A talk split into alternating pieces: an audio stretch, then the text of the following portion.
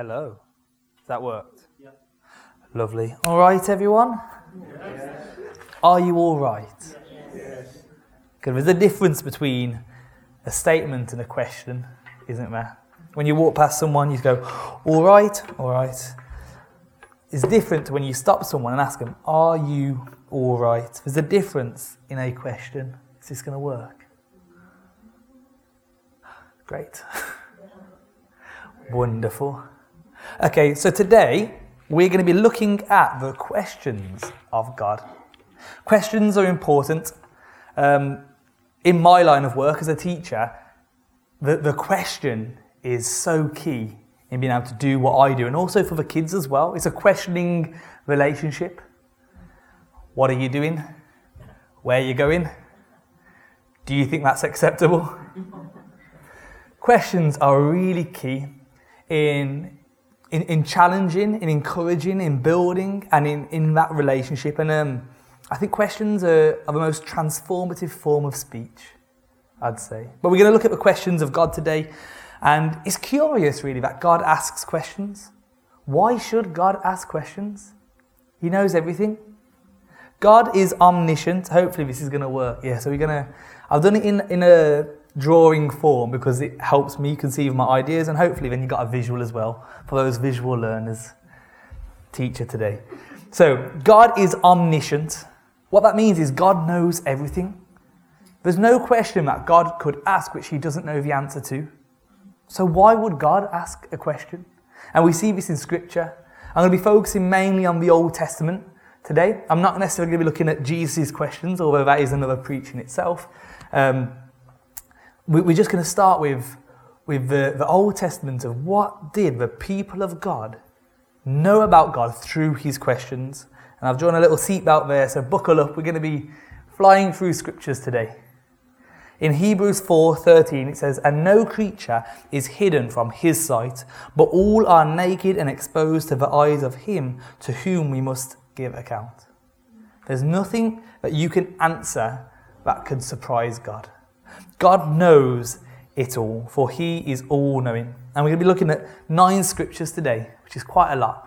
But I've got 45 minutes, so that's easy. Um, and the reason why I've drawn a little speaker there is the reason why I've thought on this is because Natalie and I, we're, we're listening through the Bible in a year. Many of you will be reading through the Bible in a year, but we're trying to listen to it um, on our little Bible app. Let me get it out. Little Bible app. Um, there's a little play button. Has anyone ever noticed that before? There's a little play button. You can get it speaking to you. Let's see if this works.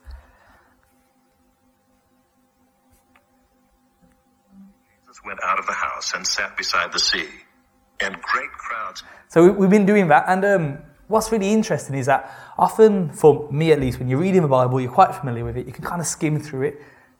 The the the listening to the Bible causes you to slow down, and I like the guy's voice. It's very like this and very straight. But his voice changes when he asks a question. And so when we've been listening to the scriptures, particularly through Genesis, when we hear God ask a question, it stands out more. And at least that's what we found. So the questions of God. So let's start at the top. Genesis 3, verse 8. If you want to find it with me in the Bible, you can. So I'm looking at Genesis 3. There's a load of questions in the creation story, or at least in the full story. So we're going to start at Genesis 3. This is one of the first questions we see or we, hear God ask. Verse 3, so chapter 3, verse 8, I'm going to read from. And they, Adam and Eve, heard the sound of the Lord God walking in the garden in the cool of the day.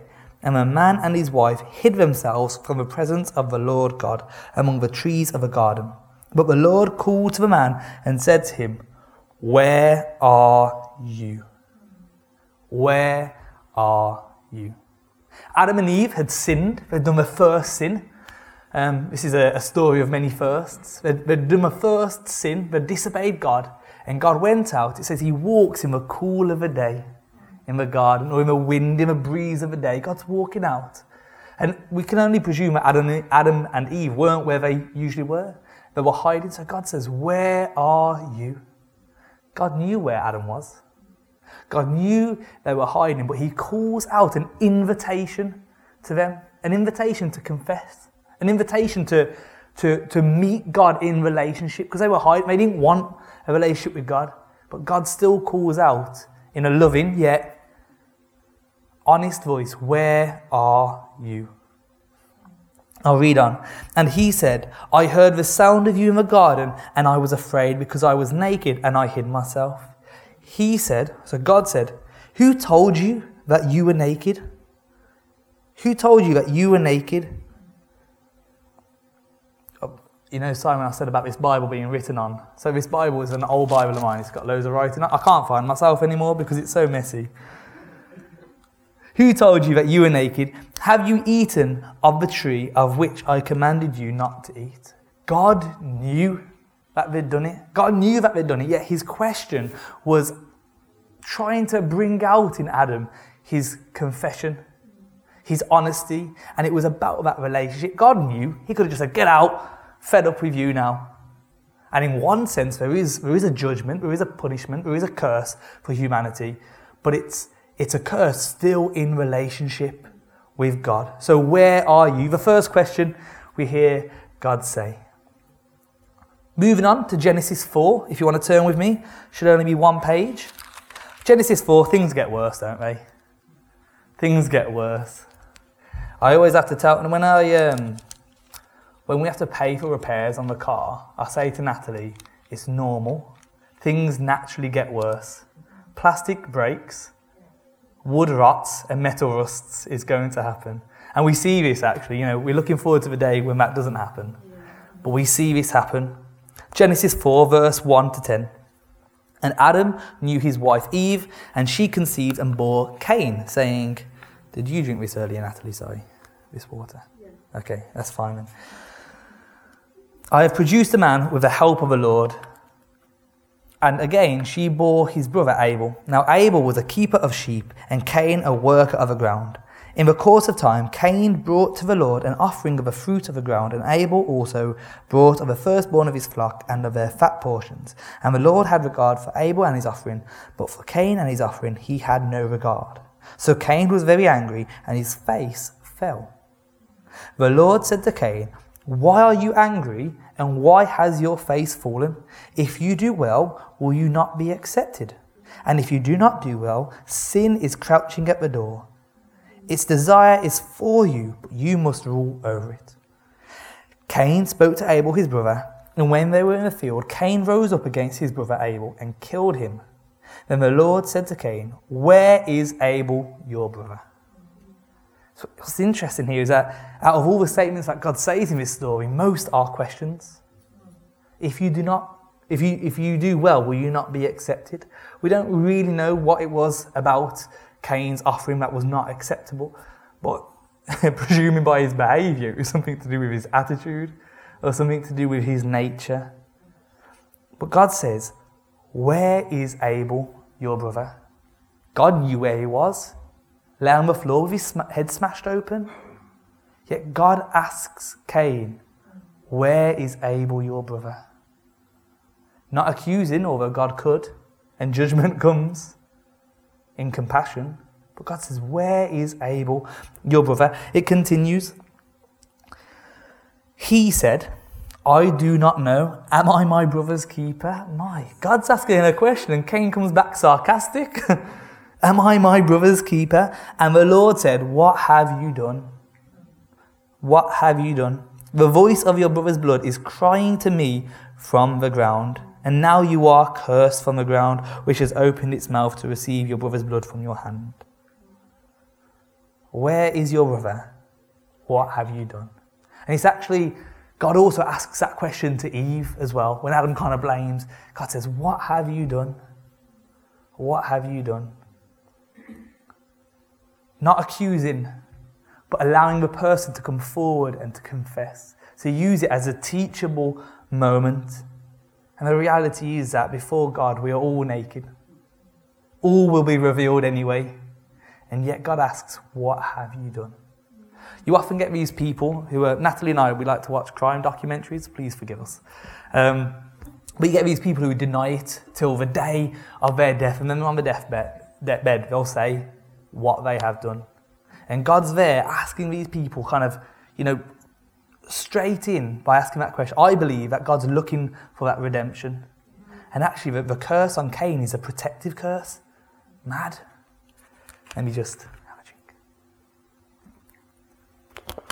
What have you done? The amount of times I ask that in a day at work, it's untrue. What have you done? What have you done? Genesis 16, fast forward a few, I don't know if 100 or 1,000 years. I'm going to say a few thousand people were living for time then. Genesis 16, verse 6 to 10.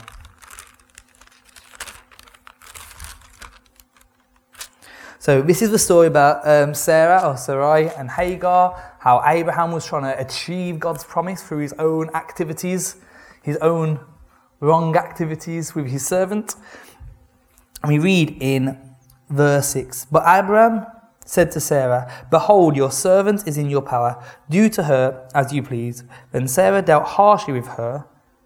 This is Hagar, and she fled from her. So we, we read that Abraham, or Abraham, tries to get the promise of God of many children through his servant, Hagar. And Sarah says, You know, this is not right. Sarah says, Abraham says to Sarah, Do what you want. And Sarah says, Go on, get lost. Get lost. I'm not happy with you. Sarah should have been talking to Abraham like that. but anyway, the angel of the Lord found Hagar by a spring of water in the wilderness, the spring on the way to Shur. And he said, Hagar, servant of Sarai, where have you come from, and where are you going?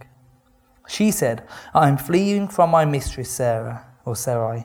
The angel of the Lord said to her, Return to your mistress and submit to her. The angel of the Lord also said to her, I will surely multiply your offspring so that they cannot be numbered for multitude. And the angel blesses her. So um, I know this is the angel, but this is I'm viewing it as a manifestation of God. The question there is, where have you come from and where are you going? It's interesting. God knew that. God knew what had happened. And He wants to be involved in our journey. Wherever you are, whether you're fleeing from God or whether you're fleeing to God, the question can be where have you come from and where are you going? God wants us to not make our own destiny, but to, to understand our journey in Him, to narrate it, and to be able to wrestle with it in Him. Moving on a little ahead in Genesis 18 verse 9 to 15.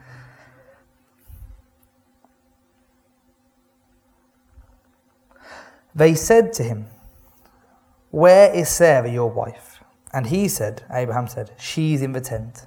The Lord said, I will surely return to you about this time next year, and Sarah, your wife, shall have a son. So, this is a meeting between Abraham and God, again reaffirming the promise of many children. And Sarah was listening at the tent door behind him.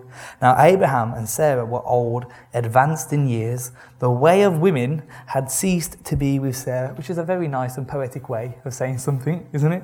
the way of women had ceased with Sarah. So Sarah laughed to herself, to, to herself, saying, After I am worn out and my Lord is old, shall I have pleasure? The Lord said to Abraham, Why did Sarah laugh and say, Shall I indeed bear a child now that I am old? Is anything too hard for the Lord? Is anything too wonderful for the Lord? This is beautiful. I, this is, I think this is my favorite question that God asks in the Bible. Is anything too wonderful, too hard, too difficult, too outrageous for the Lord? The question there, I mean, it's rhetorical almost, isn't it? It'd be mad if Abraham said, oh, yeah, maybe, probably. But it's a rhetorical question, but it's a question which God asks to provoke awe, to provoke worship, to provoke wonder in Abraham, for him to have faith to go, actually, no, nothing is too wonderful for the Lord. It would be an oxymoron for the most powerful in the world to not be able to have power to do something. Is anything too wonderful for the Lord? No.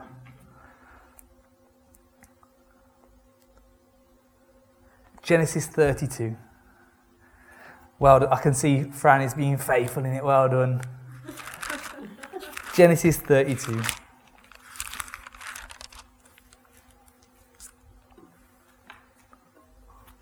This is one of my favourite stories. It's the story of Jacob making journey to either reconcile or war with his brother who he had cheated. 32. I'm going to start from. Hmm, where should I start from? Let's start from 22. Start from 22. The same night, he, Jacob, arose and took his two wives, his two female servants, and his eleven children, and crossed the ford of the Jabbok. He took them and sent them across the stream and everything else he had. And Jacob was left alone. So, this is the, the night before. Jacob knows that this is going to be a life changing moment. He's about to face his, well, his demons, not literally, as it were. Face his past, face what's happened, and he spends a, an evening alone. When the man, sorry, and Jacob was left alone, and a man wrestled with him until the breaking of the day. I don't know what the Hebrew culture was like at the time, but it's not often that it's just someone comes and wrestles you to, uh, to the evening. When the man saw that he did not prevail against Jacob, he touched his hip socket, and Jacob's hip was put out of joint as he wrestled with him. Then he said, Jacob said, was it Jacob who said? No, sorry. Then, then the angel or the man or, or, or God in this instance said, Let me go, for the day has broken. But Jacob said, I will not let you go unless you bless me. And he said to him, What is your name? And he said, Jacob. Then he said, Your name shall no longer be called Jacob, but Israel, for you have striven with God and with men and have prevailed. The question to Jacob is, What is your name? Jacob's name meant cheat, liar, thief. What is your name? And Jacob's been running from this history of his cheating, of his lying, of his stealing, of his, of his trickery. And the angel of the Lord says, What is your name? Again, similar to the whole what's happening with Adam, with Cain, with Eve, what have you done? What is your name? And Jacob says, Cheat, liar thief. And the angel says, You shall be known as Israel, for you have striven with God and man. This question is a transformative question. That God asks, What, what are you? What were you? Who, who, who are you? What is your nature? What is your person? Not just to leave us there, but to transform us and bring us forward. It's a beautiful question. What is your name? If you've been blessed with a good name, you can say it with pride. ben means son. But yet, God might still ask me, What is your name? And we see actually a lot in the Bible of these name changes in these people's you know, character arc, they change at a point because God renames them. But first, He says, What is your name? Moving forward to the Exodus story, Exodus 4. This is one that I know Dave Shields has preached on many times, bless him. Exodus 4. Again, um, narrative here is that Moses is about to meet with God. Moses ran away from Egypt. We get a lot of running away, don't we, in the Bible? These patriarchs up to no good. He's running away from Egypt. He meets God out in the wilderness. Exodus 4. Then Moses answered to God. He said, But behold, they, this is the Israelites in Egypt, they will not believe me or listen to my voice, for they will say, The Lord did not appear to you. The Lord said to him, What is in your hand? Moses said, A staff. And he said, Throw it on the ground. So he threw it on the ground, and it became a serpent, and Moses ran from it. But the Lord said to Moses, Put out your hand and catch it by the tail. So he put out his hand and caught it, and so it became a staff in his hand, that they may believe that the Lord, the God of their fathers, the God of Abraham, the God of Isaac, and the God of Jacob, has appeared to you. Again, the Lord said to him, Put your hand inside your cloak, and so on. What is in your hand? I'm sure many of us who have been in this church for a while will know that this is a story of God taking us where we are and using what Moses has. Moses was a shepherd, he had a staff, and God said, all your experience, all your sojourning in this land, I'm going to use, I'm going to, I'm going to work out for my good, to commission. And what's, what's interesting is commission means to co-mission. God had a mission, and his question, what is in your hand, was about Moses joining God in that. And so God also asks to us, what is in your hand? What is it that you can do? Maybe you're a good cook and you want to sign up for the health and hygiene. Maybe you're good at chest compressions. but, but, but realistically, God will use what we've been through through our, our history to use it for His purposes. And He asks us, What is in your hand? Have a think now. What is it that is in your hand? Your past, your experience, your enjoyment. God can use it.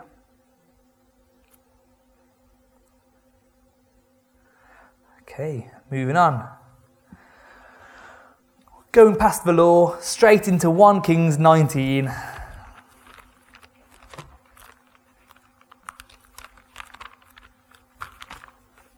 One Kings 19. What we see here is a period of um, well, as I said, you know, things get worse. Things are going worse for Israel. Um, Elijah is fleeing from Jezebel, and we're going to read from. Hmm. Let's read from verse 1. Let's read from verse 1. We got time. Ahab, so this is King Ahab, told Jezebel all that Elijah had done so Elijah is a prophet of God, and how he had killed all the prophets with a sword. Then Jezebel sent a messenger to Elijah, saying, So may the gods do to me, and more also, if I do not make your life as the life of one of them by this time tomorrow. Then he was afraid, and he arose and ran for his life, and came to Beersheba, which belongs to Judah, and left his servant there. I love that. He ran for his life. but he himself, this is Elijah, went a day's journey into the wilderness and came and sat under a broom tree. And he asked that he might die, saying, It is enough now, O Lord, take away my life, for I am no better than my fathers. And he lay down and slept under a broom tree. And behold, an angel touched him and said to him, Arise and eat. And he looked, and behold, there was at his head a cake baked on hot stones and a jar of water. And he ate and drank and lay down again. And the angel of the Lord came again a second time and touched him and said, Arise and eat, for the journey is too great for you. And he arose and ate and drank, and went in the strength of that food forty days and forty nights to Horeb, the mountain of God. I'd like to know what was in that cake. there he came to a cave and lodged in it. And behold, the word of the Lord came to him, and he said to him, What are you doing here, Elijah? What are you doing here, Elijah? I love this story. I love that Elijah was like, God, let me die. God was like, have a sleep, have some food, a glass of water. We'll talk about it in a few days' time. What are you doing here, Elijah? And he said, I have been very jealous for the Lord, the God of hosts, for the people of Israel have forsaken your covenant, thrown down your altars, killed all your prophets with a sword, and I, even I only, am left and they seek my life to take it away. What are you doing here? God's questions often come before a real encounter with Him. If you haven't noticed as well, many of these stories that I'm flicking through, hopefully we're aware of them, are key moments in the, in the people of God's history and their experience with Him because God revealed who He is to them in those questions or through that dialogue. What are you doing here? And Elijah tells his story. I'm the only one, God. I'm the only one. There's no one else. I've been very, I've been doing your work, and look, here I am now. And it wasn't a true narrative, but God wanted to hear it. What are you doing here? And I think what's interesting is when we look at these questions, you know, God gives answers to, and it's true in the Bible, God gives some very blunt answers, but He often starts with a question. I think that's lovely. I think that's wonderful. As a teacher, as a teacher, sometimes a question is more powerful, you know. I see some kids talk. I've got this really annoying class right now. Um, and I thought the two most annoying kids had been taken away from it as a result of COVID. Not that I was rejoicing. Um, but yeah, they were still really annoying. And um, but one was talking, and this kid talks a lot, and he's talking over me. I'm doing a demonstration. I say, "What are you doing?" And actually, he's handing a, I mean, this isn't, this is a bad analogy, but he's handing a pencil sharpener to someone else. He's actually doing an intrinsically good thing. Yeah, I just want to yell at him. So the question, what are you doing that allows for a connection to be made rather than simply, get out, you're talking over me once again? Questions are really powerful. Sometimes what I like to do if I finish the class early is I ask the question, I say, class, we've got two minutes, you can ask me any question you want. I'm not going to promise to answer it. Some other questions I get are curious. Some other questions I get are strange. Some of them are just out weird. Um, but Google's often our friend in those moments. But that question, what are you doing here? You know, God knows what He's doing here. And yet God uses an opportunity for that encounter and that restoration. And again, that recommissioning. Elijah goes back out in, in strength as a result after this. God could just say to Elijah, You're wrong. You're a fool. Stop feeling so sorry for yourself. I've just given you some great cake. You need to get up. Come on, get back to work. Yet God asks, What are you doing here? and listens to Elijah. Job 38. We're moving forwards in the Bible, yet backwards in time. Job 38.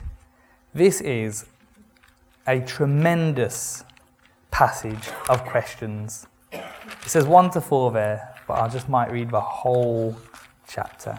Job 38. I love Job as a book. Um, I, was original, I was planning to preach on Job itself, um, but really felt the questions of God on my heart. Um, but I love Job, and listening to Job is, is a really different experience to reading it. Because when you're reading it, there's a lot of couplets in Job. Has God not done this? Has God not done this? Or, you know, just as the, well, I'm sure I'll find one anyway. But, you know, as high as the skies, as deep as the sea, there's a load of couplets in Job which you can kind of skim through, but when you listen to it, it's different. One of the most beautiful poems I ever heard someone ever perform um, at a poetry event was someone perform, I think it's Job 28, it's a chapter about um, God's wisdom through putting like gold and minerals in the depths of the earth. And this person was able just to not read it, but speak it out as perform poetry. And it was beautiful. And you know, Job is written as a book of poetry. It's one of the earliest books of the Bible. It existed as verbal. So I say all that to say you can't hate me when I read out this whole chapter. Job 38. What's happened is, sorry, a little bit more context. Job has had a hard time. God has taken his protective force around Job and he's had a really awful time. His family's died, his wife's died, he's ill, he's going absolutely through the mill. And three of his friends turn up and say, Job, it's clearly your fault, mate. You've done something wrong. And Job at first is saying, Nah, nah, nah, nah, I haven't done anything wrong. It's all good. I'll trust in God. Beautiful. Then his friends go, Nah, Job, you've really done something wrong. And Job says, why is God running the world like this? God is wrong. How dare he? And he gets kind of, you know, a bit angry and starts making accusations against God. And then the Lord answered Job out of a whirlwind and said, Who is this that darkens counsel by words without knowledge? Dress for action like a man. I will question you, and you make it known to me. Where were you when I laid the foundations of the earth? Tell me if you have understanding. Who determined its measurements? Surely you know. Or who stretched the line upon it? On what were its bases sunk? Or who laid its cornerstone? When the morning stars sang together and all the sons of God shouted for joy? Or who shut in the sea with doors when it burst out from the womb? When I made clouds its garment and thick darkness its swaddling band, and prescribed limits for it, and set bars and doors, and said, Thus far shall you come and no farther, and here shall your proud waves be stayed. Have you commanded the morning since your days began, and caused the dawn to know its place, that it might take hold of the skirts of the earth, and the wicked be shaken out of it?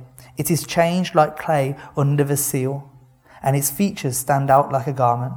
From the wicked their light is withheld, and their uplifted arm is broken. Have you entered into the springs of the sea, or walked in the recesses of the deep? Have the gates of death been revealed to you, and, or have you seen the gates of deep darkness? Have you comprehended the expanse of the earth? Declare if you know all this.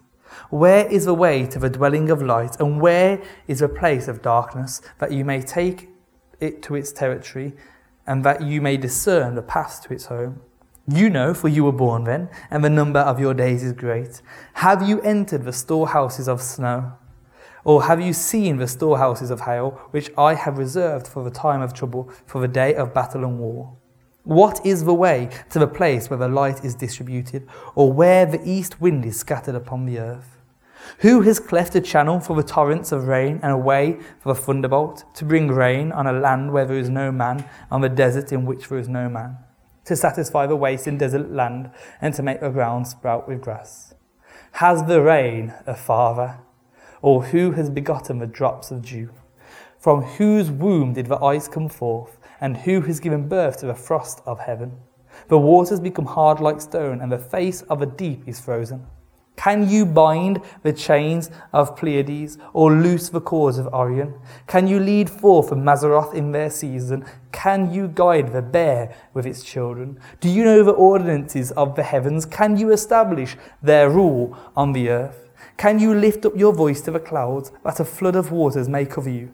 Can you send forth lightnings, that they may go and say to you, Here we are? Who has put wisdom in, in, in the inward parts, or given understanding to the mind? Who can, un, who can number the clouds by wisdom, or who can tilt the water skins of the heavens? When the dust runs into a mass and the, cloud, and the clods stick fast together. Can you hunt the prey for the lion, or satisfy the appetite of young lions when they crouch in their dens or lie in wait in their thicket? Who provides for the raven its prey when its young ones cry to God for help and wonder about for lack of food? And it goes on. It goes on. God comes to Job in this whirlwind, and Job has made some fierce accusations about God. And God says, Where were you when I laid the foundations of the earth. The book of Job is about justice. It's about how can the world be just? How can God be just when bad things happen to good people and good things happen to bad people? How can that be so? Centralized on this one person who was righteous and had bad things happen to him. Yet there's a moment in which Job says, God, you don't know what you're doing. And God responds saying, Where were you when I laid the foundations of the earth. God's question is to provoke, is to provoke humility in Job. And it continues. It continues. Can you number the months that they fulfill, or do you know the time when they give birth? Do you know? Were you there? And the, the answer to that question is no, I don't. I don't. And the, the answer to the question of who is God. And so God asks questions to transform us, but also to humble us, to make us understand who we are and who He is. And Job 38 to 39, actually through to 40, is beautiful. And Job, he says at the end, Job promises silence. Job promises silence. Job's like, you know what, God? I, I don't know. I don't. Isaiah 6 1 onwards Let's go to it. Isaiah 6.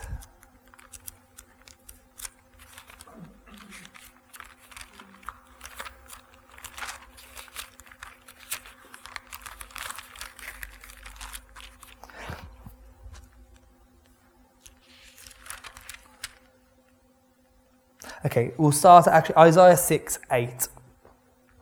Isaiah's commission from the Lord. And I, this Isaiah, heard the voice of the Lord saying, Whom shall I send, and who will go for us? And I said, Here I am, send me.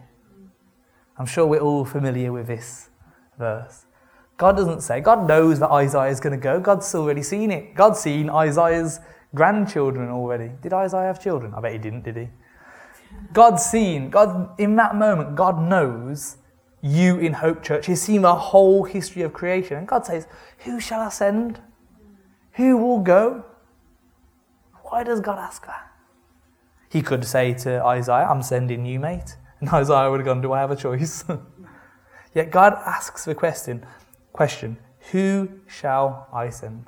And God asks questions to, to provoke a reaction from us, but to, for us to ask ourselves, Is my heart aligned with what God wants? God can say, and God does say, You will do this. However, He often asks, Who shall I send? Who will go for us? And well, we got 66 chapters in response to that in Isaiah. Jonah. So move on ahead to Jonah. Actually, is it ahead? Where's Jonah grouped, Simon? It end minor prophets? Yeah, it's ahead then. Move on to Jonah. give you a bit of extra time for this one because it's like a bit difficult to find. I say that I need the extra time, I think. Got it, thank you. Jonah 4. Um, I love a book of Jonah.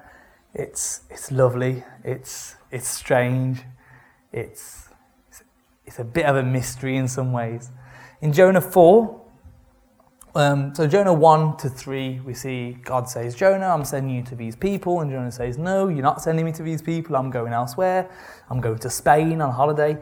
And then God kind of redirects Jonah to go to Nineveh. And he preaches, and Jonah's like, I don't want these people to repent. I don't want these people to have a relationship with God. They're horrible. They're the Hitlers of today's era. And we see this coming together of God and Jonah, well, Jonah finally turning towards God in chapter 4. And it says, It displeased Jonah exceedingly, and he was angry. And he prayed to the Lord God and said, O Lord, is this not what I said when I was yet in my country? That is why I made haste to flee to Tarshish, for I knew that you are a gracious and merciful that you are gracious God and merciful, slow to anger, and abounding in steadfast love, and relenting from disaster. Therefore, O now God, please take my life away from me, for it is better for me to die than to live. Another person ready to die in God. And the Lord said, Do you do well to be angry? So Jonah sat there underneath a tree, absolutely fuming that God has allowed these people to repent, fuming that God showed his compassion. And he said, God, I knew you'd do this because you're so kind. I'm sick of it. Just let me die now. And God, almost like a parent, says, Do you do well to be angry? Do you do well? It says here, yeah, do you do well to be angry? Are you right in being mad? Are you okay to be upset there, Jonah? It's, I don't know if it's patronizing, but it's parental.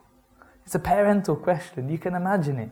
When a child's all upset and, going wild and, you know, having a little fit, and a, and a parent just quietly asks, are you, are you all right being this angry? Have you got reason to be so concerned? It's counseling. Jonah replies, Well, he went out to the city and sat to the east of the city and made a booth for himself there. So he made a little shade and he sat under it in the shade till he should see what would become of the city. Now the Lord God appointed a plant and made it come up over Jonah. So God gave him shade, that it might be a shade over his head to save him from his discomfort. So Jonah was exceedingly glad. This is a guy of clear, like big emotions Jonah's feeling. Um, God appointed a worm that attacked the plant so that it withered. Then the sun rose. God appointed a scorching east wind, and the sun beat down on his head that, um, of Jonah so that he was faint, and he asked that he might die, and said, It is better for me to die than to live. But God said to Jonah, Do you, well, do, you do well to be angry for the plant? And he said, Yes, I do well to be angry, angry enough to die. And the Lord said, You pity the plant, for which you did not labour, nor did you make it grow, which came into being in a night and perished in a night. And I should not pity Nineveh, that great city, in which there are more than 120,000 persons who do not know their right hand from their left, and also much cattle. I love that ending of the book. Love that end of the book. Do you do well to be angry? God asks this question twice, and God uh, points a scenario, a situation for which Jonah to actually answer the question, Yes, I do. And God's like, You're upset about a plant dying because it gave you shade and there's 120,000 people that you've brought salvation to. Do you do well to be angry? God's questions counsel us. He supports us emotionally. Jonah needed some assistance, clearly, but also they challenge us and they change us. So if I zoom out, these here are some of the many questions of God. We've been through nine. I know it feels like a whistle stop tour of the Bible, but God asks questions in order to provoke in us honesty, for us to confess to Him, because He wants us to be with Him in journey, to provoke worship, to transform us, to commission us, to encounter us, to humble us, but also to challenge us. All that in a question. And so, my question, or two questions really for us today. One is what does this tell us about the God who we worship? I think it's curious. There's a list up there of the things that God does with his questions. What does this tell us about who God is? And secondarily, what is God asking of you? What is the question that God is putting to you? I think what would be good right now, we've still got a few minutes, is if we just spend some quiet time and just allow God to ask questions of us. It might be a question of honesty, it might be a question of confession. It might be a question of commission. God might be asking you, why won't you go? God might be asking, will you go? So I'm going to pray and I'll just leave a few moments of quiet. So, Lord, we thank you that you are a God of seeing, that you know all things, that all are naked and exposed before you, and yet you ask that question. You ask questions to help us, to challenge us, to change us, and to bring us into closer relationship to you. So, Lord, in these last few minutes, I just pray that you'd ask questions to us and that we'd be able to respond, Lord, with honesty and love for you. Amen.